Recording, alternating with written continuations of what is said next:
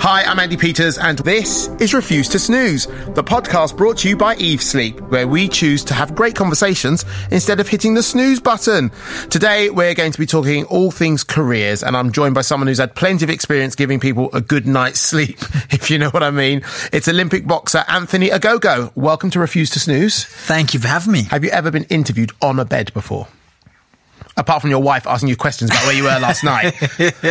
yeah, I don't think I have actually. I think this is the first time, but it's always good to have first times. Yeah, and to go out of your comfort zone. Mm. Uh, so tell me, of a morning when you've had a good night's sleep, what gets you out of bed?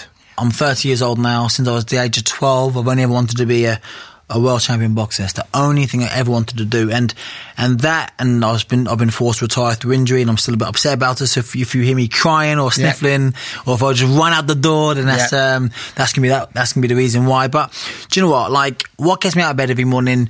Just that desire to be great at what I strive to be, mm-hmm. and, and and that is the I've never genuinely hand on my heart. This isn't a, a cool thing to say to sell a t-shirt, but I've never ever ever had to rely on my alarm clock to get me out of bed in the morning because when I've when I've got a fight lined up and I and I'm training for it just knowing that that person's out there working hard to beat me, that's enough to get me out of bed in the morning and just to and just to kick ass as, as much as I can each day. And actually, I suppose when you are a professional boxer, you are you're right every second of training could be the difference between you winning and losing that fight. And if you wake up and think, I'll hit the snooze button, mm. actually, that com- opponent might be not hitting the snooze button mm. and getting that nine minutes extra training in.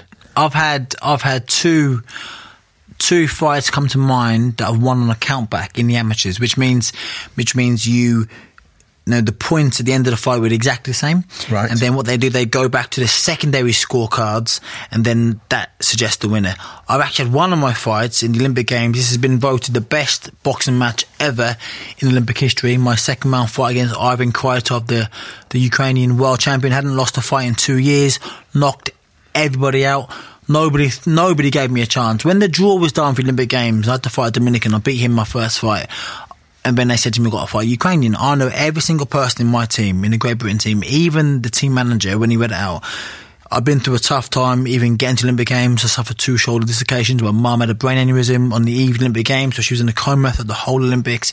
It's a real tough time for me. But when the draw was done, and they said I had to fight Khytrov, every single person in that room thought, you know what, at least Ogogo got his Great Britain tracksuit because he ain't beating Khytrov. And I know that's what the thought went through the room. And I thought, you know what, just, just watch, just watch this. Even though my shoulder was hanging off on, on by a thread, my Achilles were ravaged, I had a broken rib, and my mum was in a coma, and I never thought I'd see her again. I thought, you know what, just watch, this is what I can do. And I turned up and I boxed him, and then at the final score was 18 all, and then I went back to a count back. This has never happened in Olympic history. The count back went back to the count back. That was 52 52. Never, ever, ever has there been a double count back. And then what they did, the referee was like, what do I do? Because this isn't in the rule books. Like, mm. this never happened before. Mm. So we went round to each judge and went, who do you reckon won? And each judge said, every single one of those five judges said, Ogogo's won it, and I got the win. And, um, so going back to what you were saying, and saying, like the margins are so small, yeah. so small. Literally, and I'm not even exaggerating. Literally, a press of a snooze button can mean winning or losing.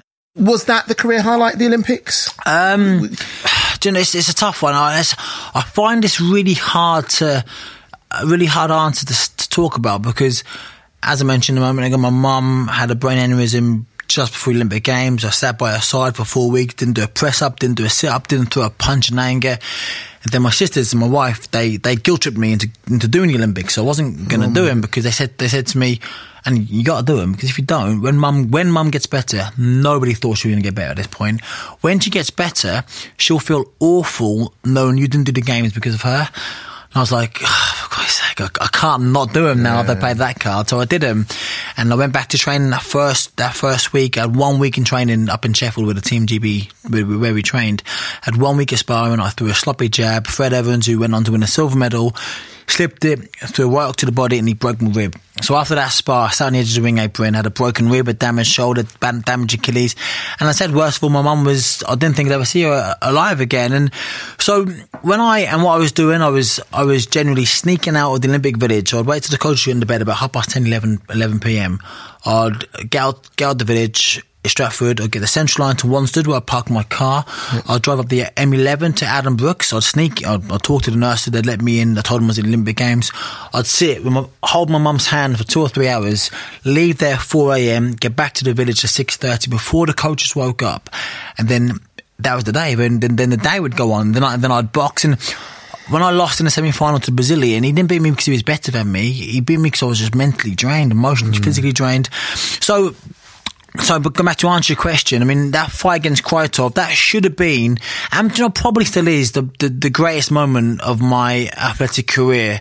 But in that time I told you about, so they were deliberating who won, the, the, the count back, the double count back. I'm sitting there thinking, I wonder if I can get back to the, get back okay. I wonder what the traffic's like on North Circular if I get out to Oh, my, my car. goodness. Rather than being in the moment, enjoying that moment, I was thinking about my mum. So it was it was tough for me. It was, it was a tough, and I don't want to sound, I don't want to get the violin out and and, and, and say oh, poor me, poor me, but. It was just a tough time, and people want when they ask you about it, they want to hear, "Oh, the, Olympics in London must have been amazing. You want a, you want a medal, and blah blah blah blah. You with Joshua, you with Campbell, and all you know, uh, Jessica Ennis, and my felt all that great stuff." And I'm thinking, I didn't want to be there. I, I wanted to be home with my family. I, want, I wanted to be a son to my mum and a brother to my sisters and hold our family together. But I was away, and I had there's a conflict in my head, thinking, "Hang on, I'm, I'm away boxing for me when I want to be." At home, but by me doing it, it wasn't a selfish act, and you know, it, it was it was a good thing. I brought my family together in a difficult time. I brought you know, the community together in a different mm. time, and yeah, it's it, it, yeah. Like, so, the short answer to your question, yeah, that was the highlight. so you've you have retired. You've announced you've have retired. Uh, what's on the horizon? Have you had time to think about Oh, it? God. Because a lot of people retire and then go and do Strictly Come Dancing. You've done Strictly I've Come done- Dancing. Done- yeah, yeah. I'm, I'm seriously thinking about getting into politics. I just think the country's such a mess at the minute, and like this Brexit thing, which everyone, everyone's like, everyone's un, so annoyed at it. Like that's going that's going to affect not just us, but our children mm. and our children's children. Yeah. And I, th- I don't know if the guys at the top now really think or care, or they say they care, but do they really care? I just think because four, five, six, ten years time, they're done effing, they're retiring, and it's gonna be our mess to pick up. And I just think maybe should I kind of get involved in it now? Because in twenty years time, I could be prime minister. Twenty-five years time, I'm fifty-five years old, still quite a young, a youngish man to a degree. That's something I'm, I'm really am thinking about politics, but um, maybe I think I've got one more athletic feat in me. I'm only thirty. I'm still a young man. I'm still very hungry. I've got a lot of determination left in me. Professional wrestling. I love Yeah, wrestling, as you know, yeah, I Andrew. know spoke you do, the past. yeah. Do I go down that route? I just don't know any Sport other go sports that would could go into, but also that would that would like turn me on, like boxing turned me Right, on. okay, yeah. And other sports kind of would wake me up before my alarm, like like boxing did. And boxing is one of those sports where, again, it's for me. I'm, I'm very biased, but one of those sports where it just encapsulates everything: physical prowess, mental prowess, determination. It's just the, the, the individual aspect of it's you versus your opponent. The best man wins. I've, what I used to love about boxing and it hurts me. What saying used to. that's- uh, What hurts me, what I used to love about boxing is the fact that, like, I beat so many guys that were better than me, were bigger than me, stronger than me, faster than me, but I had to use my brain to beat them. Yeah. You know, and it's and, and, and vice versa. I fought guys that weren't physically as good as me, but gave me real good fights because it a, it's, a, it's a thinking man sport as well as a, an athletic thing. So that's what I love about the boxing aspect. It, you know, you, it's not just the fastest guy wins like 100 meters. It's not like the, the, the most durable guy wins like in the marathon. It's the, it's the guy with everything. Anthony, it's amazing to have you here. Thank you so much for your time. Have you enjoyed it? I've had a great time. Good. Uh, and you still like this Eve bed? It's good, isn't it? Uh, so it's comfy. comfy. I'm I'm. I'm, I'm not leaving. Yeah, well, that, well, you can stay, but you can't stay till next week because I've got another guest. Uh, as a thank you for refusing to snooze, head over to evesleep.co.uk and use the code refuse to snooze 4 to get a free pillow with any purchase over £100, valid until the end of May. Tune in next week where I'll be joined by TV presenter Anna Richardson on Pillow Talk and sharing your bed with a special someone. Hello. To subscribe for the next episode, visit evesleep.co.uk forward slash podcast.